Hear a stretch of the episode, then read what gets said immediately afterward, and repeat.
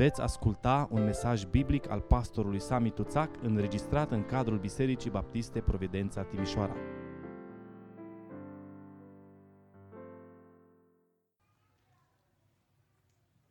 Deschidem Sfânta Scriptură în cartea prorocului Iona, capitolul 3 și vom citi primele două versete.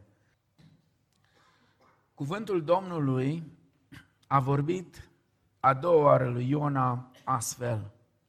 Scoală-te, du-te la Ninive, cetatea cea mare, și vestește acolo strigarea pe care ți-o voi da. Amin. Vă rog să luați loc. Am început de câteva duminici, deja suntem la a treia duminică, o serie scurtă, pentru că așa e și cartea, o serie scurtă de mesaje din Vechiul Testament, și anume din cartea lui Iona, una dintre cele mai cunoscute cărți din Vechiul Testament. Inclusiv copiii cunosc cartea aceasta. Acum, deși cartea Iona este foarte cunoscută, uneori înțelegerea cu privire la ceea ce Dumnezeu vrea să ne transmită prin cartea aceasta nu este cea mai apropiată de ceea ce Dumnezeu a avut în vedere acolo. Uneori o luăm pur și simplu așa ca pe o istorisire despre un tip nervos, despre unul încăpățânat care n-a vrut să asculte și pe care l-a înghițit o balenă și cam atât. Săptămâna trecută Eram în uh, librăria Cărturești, este unul din locurile preferate a lui Darius. Nu știu dacă Jumbo înainte de asta uh, și după aia vine Cărturești sau întâi Cărturești și după aia Jumbo, trebuie să-l întreb. Dar în fine, eram acolo pe post de stat de șase, până el se uită să vadă cei mai pe acolo și citeam, tocmai găsisem un articol uh, într-o revistă creștină un articol foarte bun despre biserica locală și eram foarte um, prins acolo în a înțelege ce vrea să transmită omul acela, când deodată aud pe cineva că spune, Domnul, Domnul, uh, vă știu de pe Facebook. Și când ridic ochii, Mihai Neamțu, unii îl știți, uh, nu mă știa de pe Facebook numai, ne știam de mai multe vreme. Uh, și am început să povestim un pic că și el tot de șase stătea uh, și uh, foarte repede am ajuns la Sfânta Scriptură. Și foarte repede am ajuns să discutăm lucruri profunde. I-am spus direct, pentru că el este ortodox, i-am spus, sunt foarte îngrijorat de atitudinea sectară pe care Biserica Ortodoxă, fiind cea mai mare biserică din România, sunt foarte îngrijorat de atitudinea sectară pe care o are adesea, sigur, nu toată Biserica Ortodoxă, nu toți liderii, dar majoritatea. Și Mihai Neamțu, foarte sincer, mi-a zis, da, așa este, dar uh, nici de voi nu mi-e rușine. Și am zis, da, ai dreptate.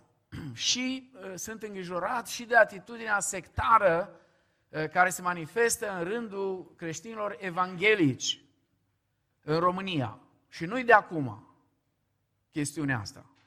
Și i-am spus printre altele, uite, chiar acum am început o serie de mesaje din cartea Iona la Biserica Providența.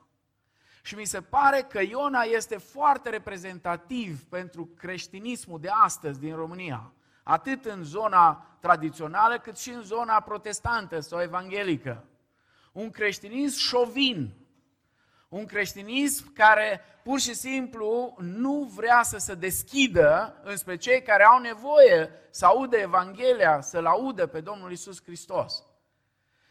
Și printre altele i-am spus, știi ce mi se pare? Mi se pare că Iona seamănă perfect cu fratele mai mare din pilda fiului ispitor. Și el zice, băi, să știi că și eu am studiat aspectul ăsta și mi se pare că așa e.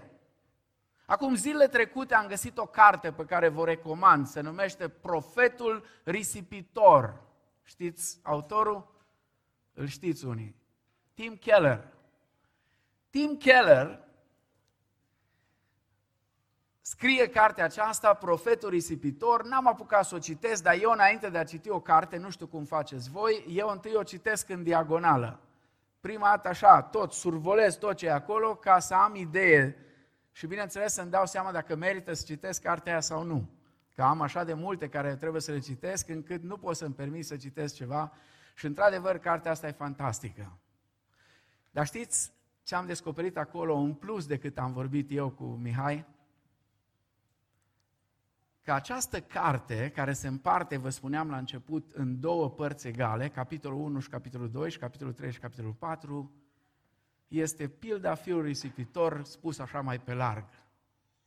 Și de fapt Iona joacă ambele roluri. În capitolul 1 și 2 joacă rolul fiului risipitor, a fiului mai mic, care fuge de acasă, care fuge de fața tatălui, care fuge pentru că nu mai suportă pur și simplu să stea sub autoritate acolo în casă. Iar în capitolul 3 și 4, Ion al nostru devine fratele mai mare. Și să știți, riscul acesta este pentru oricare dintre noi astăzi, ca și creștini, ca și copii ai lui Dumnezeu. Noi fiecare am fost într-un fel sau altul fiu risipitor. Unii mai mult, alții mai puțin. Dar am fost fiul risipitor care ne-am întors la tatăl și am spus, tată, nu mai sunt vrednic să mă chem fiul tău, fă ca pe unul din argații tăi. Și tata ne-a primit cu multă dragoste. Și o vreme ne-am bucurat de faptul că Dumnezeu ne-a primit. Dar în timp, în timp, am început să învățăm să fim fratele mai mare. Am început să devenim cârcotaci am început să ne uităm la fii risipitori, așa, oh, cum se uita fratele mai mare, chiar să le închidem ușa nas, cum a încercat el. Așa că vă invit, când priviți la Iona, când priviți la cartea lui Iona, să aveți în vedere asemănarea aceasta și să vă gândiți la pilda aceasta fantastică pe care Domnul Isus o spune. Știți cu ce scop? Ca să învețe pe cei din vremea lui despre har. Și cartea Iona, din toate cărțile din Vechiul Testament, este cartea care explică cel mai bine și ne învață cel mai bine ce este harul lui Dumnezeu. Dar despre asta o să vorbim mai mult după masă. Despre misterul Harului lui Dumnezeu.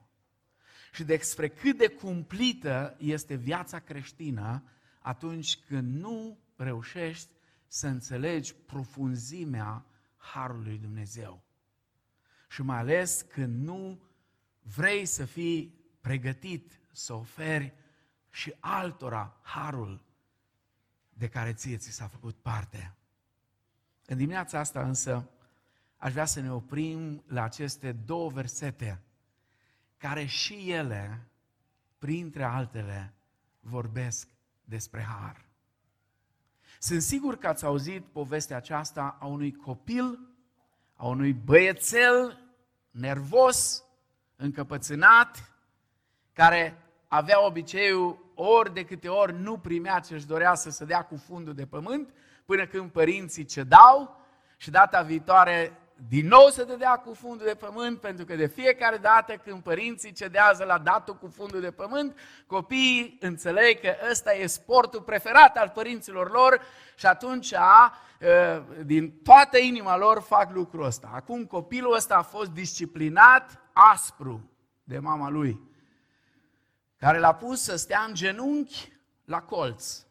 Nu știu sigur dacă și pe boabe de porumb, dacă povestea s-a întâmplat înainte de Uniunea Europeană, de a intra în Uniunea Europeană, tot ce e posibil. După aia nu e mai posibil să pui pe boabe de porumb. Însă, ce a făcut băiețelul? Băiețelul s-a conformat.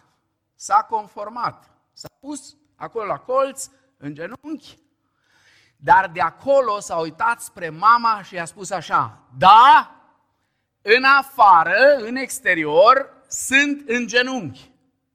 Dar înăuntru meu sunt în picioare. Ai înțeles? În exterior sunt pe genunchi, înăuntru meu sunt în picioare. Această atitudine a băiețelului încăpățânat este adesea atitudinea unor copii a lui Dumnezeu. Este acea atitudine pe care o aveam când eram copii. Că mami nu o să-mi spună mie sau nu o să ne spună nouă ce de făcut. Și nici tati, pentru că ei și așa, habar n-au cum se trăiește acum, ei sunt niște comuniști care au trăit atunci, în perioada aia, și au idei preconcepute. Și acum că am crescut mari, nimeni nu o să ne spună ce avem de făcut. Nimeni. Nici Dumnezeu măcar.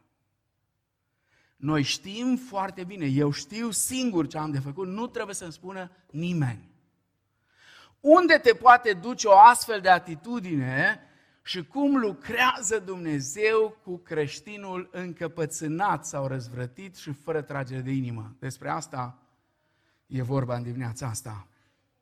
Este foarte important să aflăm pentru că dacă ne răzvrătim împotriva Domnului, nimic, vă rog să rețineți, și vă rog să rețineți că Iona nu a avut un tip de răzvrătire de genul ăsta și a făcut cinci pancarte și a ieșit cu ele în față. Nu sunt de acord, jos Ninive, să moară ăia din Ninive. Nu, n-a făcut așa ceva. Sunt fel și fel de răzvrătiri. Sunt unii răzvrătiți care fac scandal mare. Iona nu era din ăsta. Iona a stat cu minte, Domnul i-a spus, scoală-te, du-te la Ninive și s-a sculat. Bă, ce om! Domnul îi spune, scoală-te, el se scoală și fuge la Tars. Este foarte important să aflăm, pentru că dacă ne răzvrătim împotriva Domnului, nimic, vă rog rețineți, nimic, absolut nimic din viața noastră de creștin nu va mai funcționa normal. Istoria lui Iona este istoria unui îndărătnic care îl sfidează pe Dumnezeu, care își rezumă întreaga filozofie la următoarele cuvinte. Nu-mi place să-mi zică nimeni ce am de făcut. Niciodată nu mi-a plăcut. Oamenii nu au decât să se adapteze. Și Dumnezeu de asemenea. Vă atrag atenția că această boală a lui Iona este o boală majoră a generației în care trăim. Egoismul ne face să fim uneori atât de încăpățânați încât avem impresia că nimeni și nimic nu poate să ne schimbe nouă modul nostru de gândire, care întotdeauna este corect și pe care ne-l raportăm doar la oglindă. Adică ne uităm în oglindă și ceea ce vedem în oglindă, acolo este măsura a ceea ce noi facem. Adică noi înșine, dacă cineva n-a înțeles. Pentru că atunci când te uiți în oglindă, te vezi pe tine. Tu ești cel care ești acolo. Și totuși, cu toate acestea, istoria lui Iona este și istoria unui om care a beneficiat din plin de harul lui Dumnezeu. Omul acesta încăpățânat, omul acesta răzvrătit, care face exact pe dos decât îi spune Dumnezeu să facă, este omul care primește o a doua șansă. Cuvântul Domnului a vorbit a doua oară lui Iona. Dumnezeu, în harul lui, în bunătatea lui nespus de mare față de noi, nu ne vorbește doar o singură dată. Dumnezeu ne vorbește de mai multe ori. Și lui Iona Dumnezeu i-a vorbit a doua oară. Trei adevăruri fundamentale aș vrea să învățăm în dimineața aceasta din istoria acestui profet îndărătnic. Primul, întotdeauna în lucrarea lui Dumnezeu avem de ales între voia Lui și voia noastră. Întotdeauna e așa. Ascultați cum începe cartea. Cuvântul Domnului a vorbit lui Iona, fiul lui Amitai, astfel. Scoală-te, du-te la Ninive, cetatea cea mare, și strigă împotriva ei, căci răutatea ei s-a suit până la mine. Și Iona s-a sculat să fugă la Tars, departe de fața Domnului. S-a pogorât la Iafo, a găsit acolo o corabie care mergea la Tars, a plătit prețul călătoriei, s-a suit în corabie ca să meargă împreună cu călătorii la Tars, departe de fața Domnului. De ce refuză Iona să meargă la Ninive? Am spus în celelalte mesaje, oamenii din Ninive erau extrem de răi era un popor sângeros, era un popor care își decapita dușmanii și care scria tot felul de lucruri pe zidurile cetății, pe care, cetăților pe care le cucereau. Înțelegeți de ce Iona, deși nu argumentează cu Dumnezeu, alege să fugă de Dumnezeu? Doar nu o să meargă la cei care ar putea curând scrie pe zidurile cetăților lui Israel cu sângele lor. Așa că Iona decide că decât să meargă o mie de kilometri după voia lui Dumnezeu, mai bine călătorește patru mii de kilometri în afara voii lui Dumnezeu. Și aici vă rog să rețineți, întotdeauna, nu este absolut nicio excepție. Întotdeauna când îl sfidezi pe Dumnezeu, te așteaptă o călătorie mai lungă. Iona a fugit pentru că nu-i plăcea planul lui Dumnezeu. Nu înțelegea rostul. Dar logica umană nu a reprezentat niciodată măsura voii lui Dumnezeu. Nu trebuie să fie ceva logic pentru noi atunci când Dumnezeu ne cere să facem anumite lucruri. Sigur că e greu să-i ajuți pe oamenii care se pot întoarce împotriva ta și să te lichideze. Pe cine nu lași să moară, nu te lasă să trăiești. Iona știa foarte bine lucrul acesta. În urmă cu 20 și ceva de ani, 20 și ceva de ani, un păstor mai în vârstă ca mine, mi-a spus într-o zi, nu îl ajuta pe cutare, tot un păstor și ăsta, nu-l ajuta pentru că o să vezi că o să fie cândva împotriva ta. Și eu i-am spus, nu pot să gândesc în felul ăsta. Și nu l-am ascultat. Dar a fost exact cum a spus el. Exact așa s-a întâmplat. Și atunci când vezi că se întâmplă lucrurile, știți povestea cu acel beduin, am mai spus-o și o spun pentru că mi-o place mie, cu acel beduin care mergea prin deșert și a găsit un om care era aproape mort, căzut acolo în nisip. I-a dat apă, i-a dat câteva smochine să se întărească, l-a pus în spatele lui pe cămilă și a vrut să-l scoată și să-l ducă. Omul și-a revenit, avea la el un pumnal, l-a lovit cu mânerul pumnalului după cap pe acest beduin, care printre altele era extrem de bogat și cunoștea toată zona de acolo, i-a furat cămila și a lăsat acolo jos. Omul și-a revenit după un timp, deșertul nu era atât de complicat pentru el, și a ajuns acasă și a spus așa, nu îmi pare rău după cămilă, mai am vreo 10.000 de cămile. Îmi pare rău doar de faptul că mi-e frică să mai fac bine. Iona probabil că și-a imaginat că Dumnezeu a făcut o greșeală atunci când i-a spus lui să se ducă la Ninive. La ăștia despre care profeții spuneau că vor veni și vor face praf țara lui Israel. Așa că s-a gândit el, precis că Dumnezeu a greșit și și-a plătit biletul și a fugit la Tars. Și-a plătit biletul și a fugit la Tars. Acum aici o observație, atunci când fugi de voia lui Dumnezeu, va trebui să-ți plătești singur nota de plată. Dacă ar fi plecat la Ninive, Dumnezeu ar fi plătit pentru Iona. Dar la Tars a plătit el singur. Și știți ce e interesant? Sunt foarte mulți creștini astăzi care plătesc scump pentru călătoria lor la Tars. Plătesc scump pentru că nu sunt gata să asculte de ceea ce spune Dumnezeu.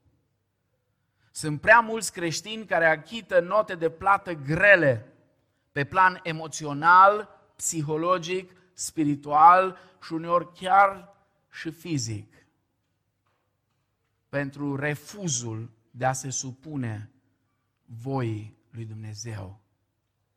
Vă rog să rețineți întotdeauna când e vorba de lucrarea lui Dumnezeu, de împărăția lui Dumnezeu, de decizii care au de-a face cu împărăția lui Dumnezeu, avem de decis între voia lui și voia noastră. Al doilea lucru, întotdeauna când refuzăm să împlinim voia lui Dumnezeu, Dumnezeu ne disciplinează. Dumnezeu nu are de gând să-și lase copiii încăpățânați și sfidători să scape nepedepsiți, nedisciplinați pentru rebeliunea lor. Deschideți, vă rog, la evrei ca să înțelegem cum se poartă Dumnezeu cu noi. Evrei, capitolul 12, da? Cu versetul 6. Căci Domnul pedepsește sau disciplinează pe cine îl iubește și bate cu nuiaua pe orice fiu pe care îl primește. Suferiți pedeapsa sau disciplinarea, Dumnezeu se poartă cu voi ca și cu niște fii.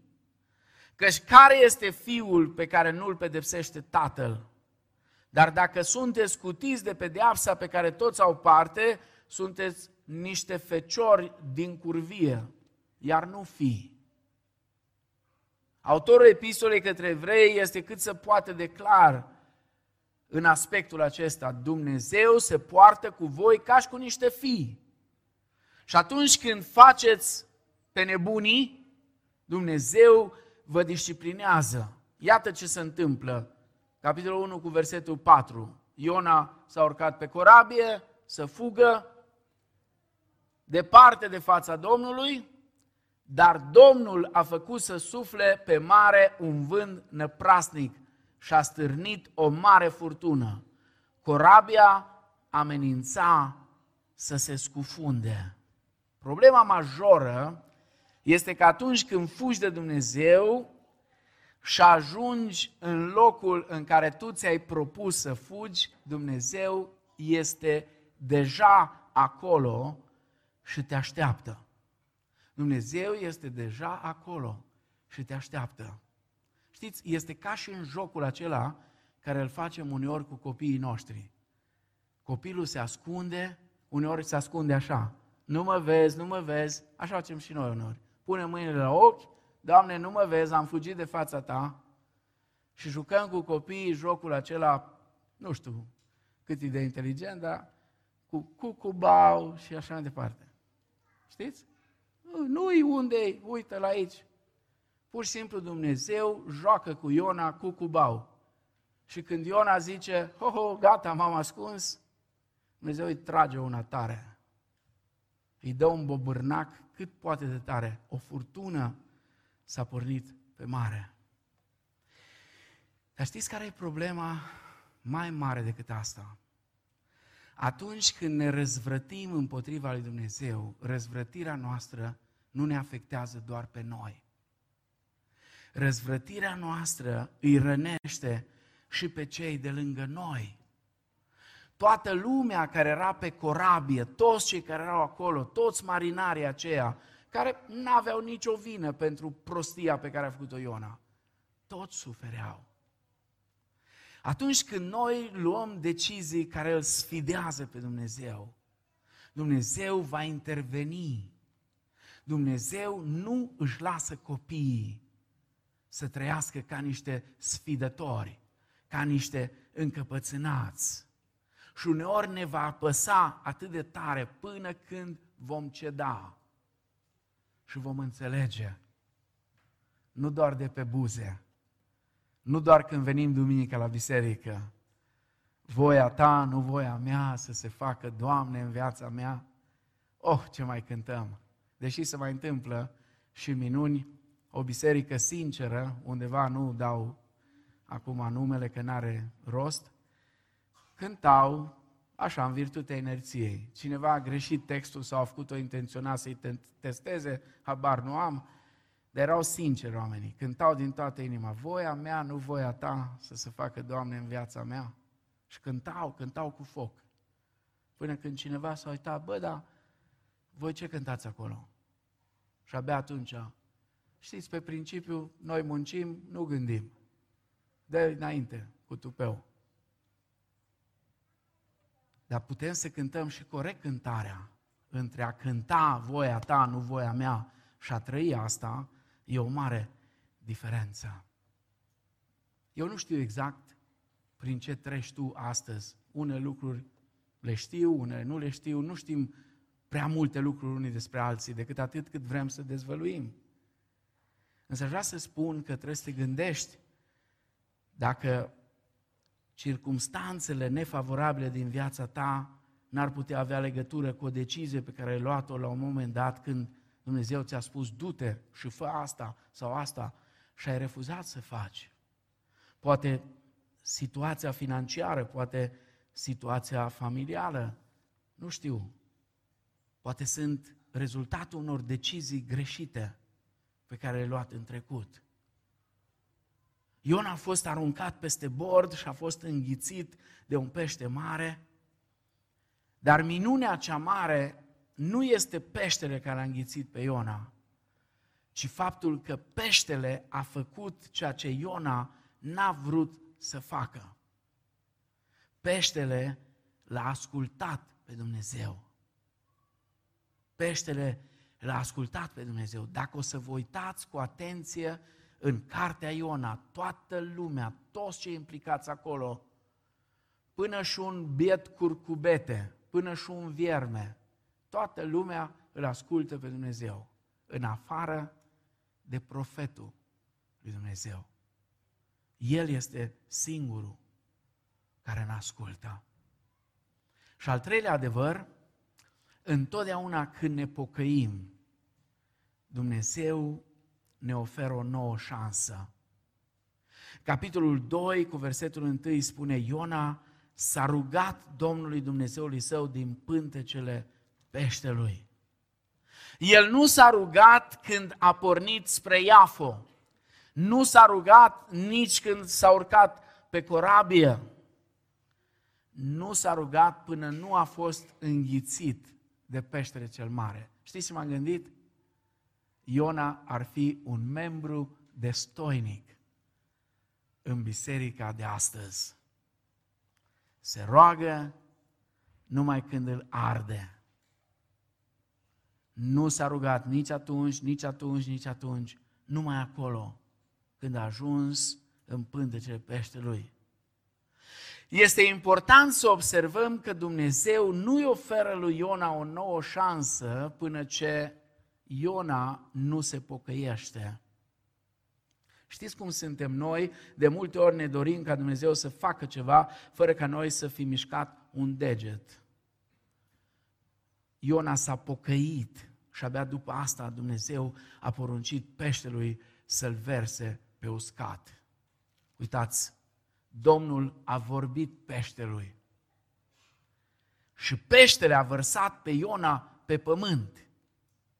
Dacă vă întrebați ce înseamnă a vărsat pe Iona pe pământ, înseamnă exact la ce vă gândiți. Da? Exact așa când spui și tu, mi-a fost rău și am vărsat.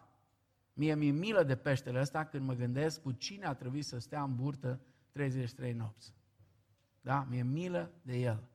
Mi-e milă de peștele ăsta. Cred că abia a așteptat să scape de Iona.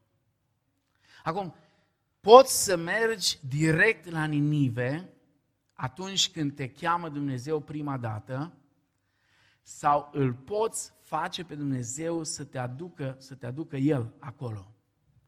Cu siguranță, dacă va fi nevoit Dumnezeu să te ducă, vei avea parte de o călătorie plină de peripeții. Asta se întâmplă pentru că nu ne place să ni se spune de către nimeni ce avem de făcut.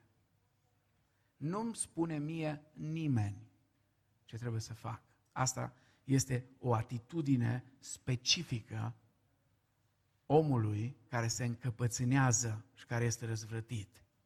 Acum, când te uiți aici, cuvântul Domnului a vorbit a doua oară lui, Noi, lui Iona astfel, scoală-te, du-te la Ninive, cetatea cea mare și vestește acolo strigarea pe care ți-o voi da, se observă ceva fantastic, Dumnezeu nu s-a schimbat. Dumnezeu nu își schimbă cererea față de Iona, îi spune lui Iona exact ce a spus și prima dată. Acum, haideți să încercăm un pic să gândim. De vreme ce Dumnezeu nu are de gând să se schimbe. Se pare că noi suntem cei care trebuie să facem ceea ce El ne spune. Ceea ce El ne-a spus prima dată.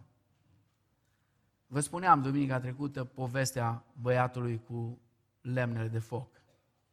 Iară eu, iară eu, tot eu, și s-a supărat și a plecat, dar când a venit acasă a fost primit cu brațele deschise.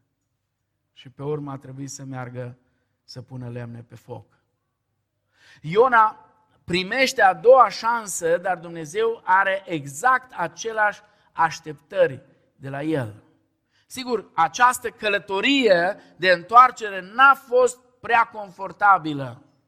Dar nu poți să fugi la Tars ca să te eschivezi în fața poruncii Dumnezeu și apoi să te aștepți ca drumul de întoarcere să fie unul foarte ușor. Acesta este un principiu pe care îl uităm adesea. Aceasta este parte a procesului pe care nu ne-o dorim. Știți, în general, cum suntem noi, o dăm în bară rău de tot. Și după aia vrem așa, fără nicio durere, fără, fără să simțim că, că pur și simplu se întâmplă ceva cu noi, așa, să revenim cumva. Nu-L poți sfida pe Dumnezeu și să o apuci într-o altă direcție, așa ca Iona, fără să te alegi cu câteva cucuie pe drumul de întoarcere. Cu cât zăbovești mai mult pe corabia aceea care a luat-o spre Tars, cu atât mai lung și mai nevoios va fi drumul de întoarcere. Dumnezeu îi spune din nou lui Iona să se ducă la Ninive. Iar capitolul 2 cu 10 ne spune că peștele l-a vărsat pe Iona, pe uscat. Însă sper că nu și-a închipuit cineva că peștele l-a vărsat la porțile cetății Ninive. De la mare și până la Ninive era uscat, peștele n-avea cum să ajungă acolo l-a vomitat acolo, pur și simplu, pe malul mării. Unde, nu știm exact, bănuiala mea este că în Iafo. Exact acolo unde a scrântit-o. Pentru că ăsta e principiul după care Dumnezeu lucrează. Vă amintiți?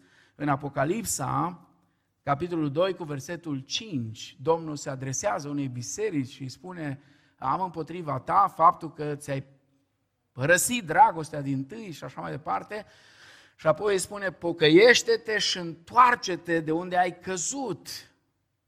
Dumnezeu atunci când lucrează în viața noastră, când noi îl sfidăm și când nu-l ascultăm, ne aduce adesea în punctul din care am scrântit-o ca să putem repara ceea ce am greșit prima oară. Aș vrea să închei cu câteva chestiuni foarte personale pentru fiecare dintre noi. Dăm voie să te întreb în dimineața asta, eu nu știu pe unde te afli, dar tu știi. Te-ai răzvrătit cumva împotriva lui Dumnezeu, ai încercat sau încerci cumva să te ascunzi de Dumnezeu, vestea proastă este că nu te poți ascunde de prezența lui Dumnezeu. unde mă voi duce? Departe de fața ta. Unde să fug și tu să nu fii? Să mă sui în cer? Să mă duc mai jos decât pământul? Unde să fug și tu să nu fii?